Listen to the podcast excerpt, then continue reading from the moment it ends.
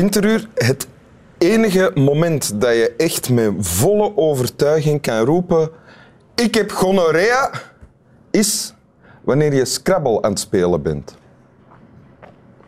Want dat is heel veel punten. Oké. Oké? Welkom in Winteruur, Jan de Cler. Een man die eigenlijk geen inleiding behoeft. Waarschijnlijk onze bekendste acteur in Vlaanderen en Nederland. Eh, bekend misschien? Ja, dat kan. Ja. Bij een bepaalde. Bij jong volk wordt het al wat minder weer. Hè? Is het ja. zo? Ja, je, je schuift toch mee op met je generatie. Maar daar kennen ze misschien dan als Sinterklaas. Dat zijn dingen waar ik het nooit over heb. Nee, nee. Ah, nee natuurlijk niet. dom, dom, dom. Je hebt een tekst bij. Wil je die voorlezen? Ja. Uit Het verdriet van België van Hugo Claus. ja. Marche les dames. Onheilspellend rotsig gebied. De koning is bijziende. Hij hangt loodrecht aan het touw en hijst zich op. Zijn bril bewasemt. Hij tast met zijn rechterhand de gekartelde wand af. Hij graait in de natte klimop. Op dat ogenblik verschijnt in een kloof van de rots een man met een vermengd gezicht. De helft van zijn gezicht is ingedeukt. Het ene oog ligt lager dan het andere en lijkt verlamd. Hangt u goed, sire? vraagt de man. Merci, mon vieux. Ik hang perfect. Goed zo, sire, zegt de man en haalt van onder zijn draderige legerjas een broodmes tevoorschijn. Herkent u mij niet, sire?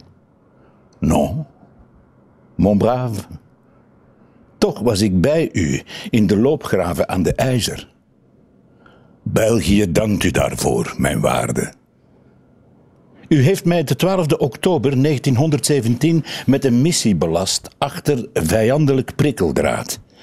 Maar niet tegenstaande mijn smeekbeden of ik even mijn bril mocht halen in de blokhut, hebt u mij bevolen onmiddellijk de bewuste missie te volbrengen.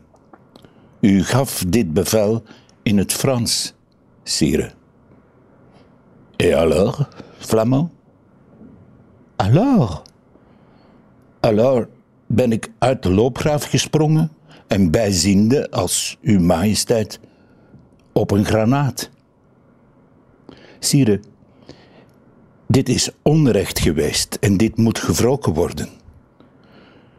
Doe wat u niet laten kunt, slechte Belg, zegt koning Albert I. Adieu, slechte koning, zegt de verminkte en snijdt het klimtouw door.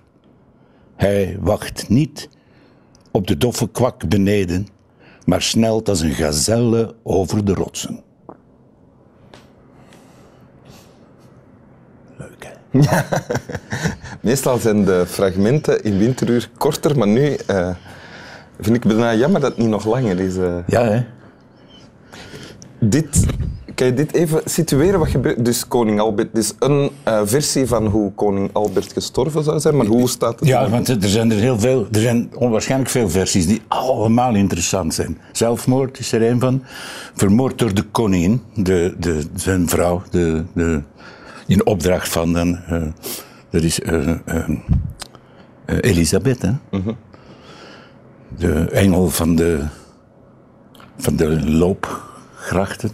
Dus dat zou kunnen. eh, en de vader, de grootvader van Louis, Louis die, Seynave, die, dit, die dit verhaal verzint eigenlijk in zijn hoofdje terwijl hij aan het wandelen is door, door het dorp. Want dat is wat er gebeurt. Louis Seynave, het hoofdfiguur van het eh verdriet van België, Ja. Verzint dit in zijn hoofd. Ja, ja, verzint dit. Als, als tegenargument zijn grootvader, zijn Peter, die, die is tegelijkertijd zijn Peter, zo was dat vroeger, die, eh, die eh, heeft hem gezegd dat zijn de communisten geweest. Eh, en, en, en, overigens, en, en dat dus, dus Walen. Hè? Dus mensen uit Wallonië, dat zit daar vol met raar volk, Walen, vreemdelingen, mensen die Frans spreken. Dus die hebben die koning vermoord. En Louis denkt dat is niet waar. Eh, mijn grootvader liegt of is dom En dat kan niet. Dus, en hij verzint zelf een verhaal. En dat is dit. Maar er zijn, ja, het is eigenlijk nog altijd onopgelost. Ja. De morgen beweert dat ze het gevonden hebben, maar dat is niet zo.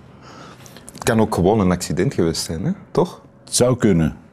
Maar als je, als je er gaat in verdiepen, slaan de twijfels snel toe. Heb je dat dan gedaan? Niet echt, maar een beetje zo, een, ja, een beetje huistuin en keuken, Sherlock Holmes Ja.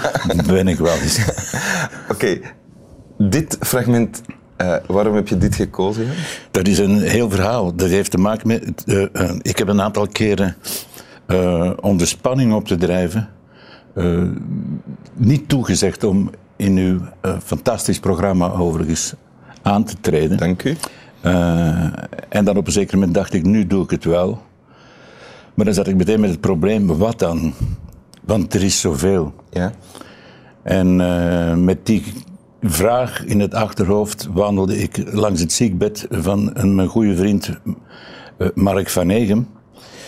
En ik vertelde hem dat. Ik zeg, dat is nu mijn probleem. Probleem, zei hij. Ik zou de dood van Albert lezen uit... meteen, dat was zo klaar. Ik zeg, heb je het hier? Ja, natuurlijk. En hij had zelfs een hoekje omgebogen en zo. Dus in gedachten heeft hij hier al een paar keer gezeten en dit verhaal Is het waar? verteld. En eh, vandaar dat ik dat, dan denk van, dan doe ik dat toch. En volgende keer, hopelijk volgende week, doe ik iets anders.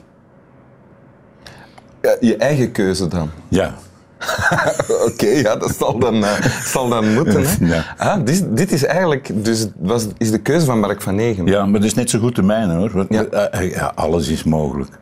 Er is, er is zoveel eh, goeds en leuks en, en, en met veel verbeelding. Hier zit veel verdriet in, hè?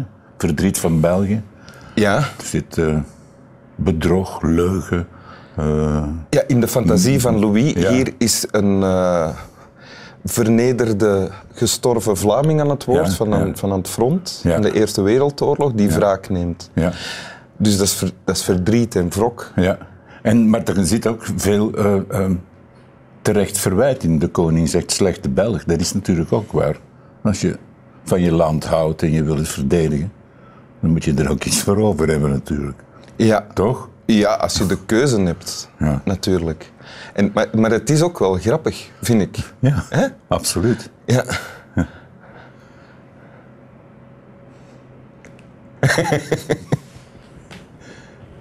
Hij lacht. Wil je het nog eens voorlezen? Oh ja, graag. Voor alle kijkers en voor de mark dan ook. Ja, voor Marquis. Marche les dames. Onheilspellend rotsig gebied. De koning is bijziende. Hij hangt loodrecht aan het touw en hijst zich op, zijn bril bewasemt. Hij tast met zijn rechterhand de gekartelde wand af. Hij graait in de natte klimop. Op dat ogenblik verschijnt in een kloof een kloof van de rots, een man met een verminkt gezicht. De helft van zijn gezicht is ingedeukt. Het ene oog ligt lager dan het andere en lijkt verlamd. Hangt u goed, sire? vraagt de man. Merci, mon vieux, ik hang perfect. Goed zo, sire, zegt de man en haalt van onder zijn draderige legerjas een broodmes tevoorschijn. Herkent u mij niet, sire? Non, mon brave. Toch was ik bij u in de loopgraven aan de IJzer. België dankt u daarvoor, mijn waarde. U heeft mij de 12 oktober 1917 met een missie belast achter vijandelijk prikkeldraad. Maar, niet tegenstaande mijn smeekbeden of ik even mijn bril mocht halen in de blokhut, hebt u mij bevolen onmiddellijk de bewuste missie te volbrengen. U gaf dit bevel in het Frans, sire. Et alors, Flamand? Alors? Alors ben ik uit de loopgraaf gesprongen en bijziende als uwe majesteit op een granaat. Sire, dit is onrecht geweest en dit moet worden gewroken. Doe wat u niet laten kunt. Slechte Belg, zegt koning Albert I. Adieu, slechte koning, zegt de verminkte en snijdt het klimtouw door. Hij wacht niet op de doffe kwak beneden, maar snelt als een gazelle over de rotsen. Merci. Alsjeblieft. Slap wel. Slap wel, Marquis. Slaap wel, Markie.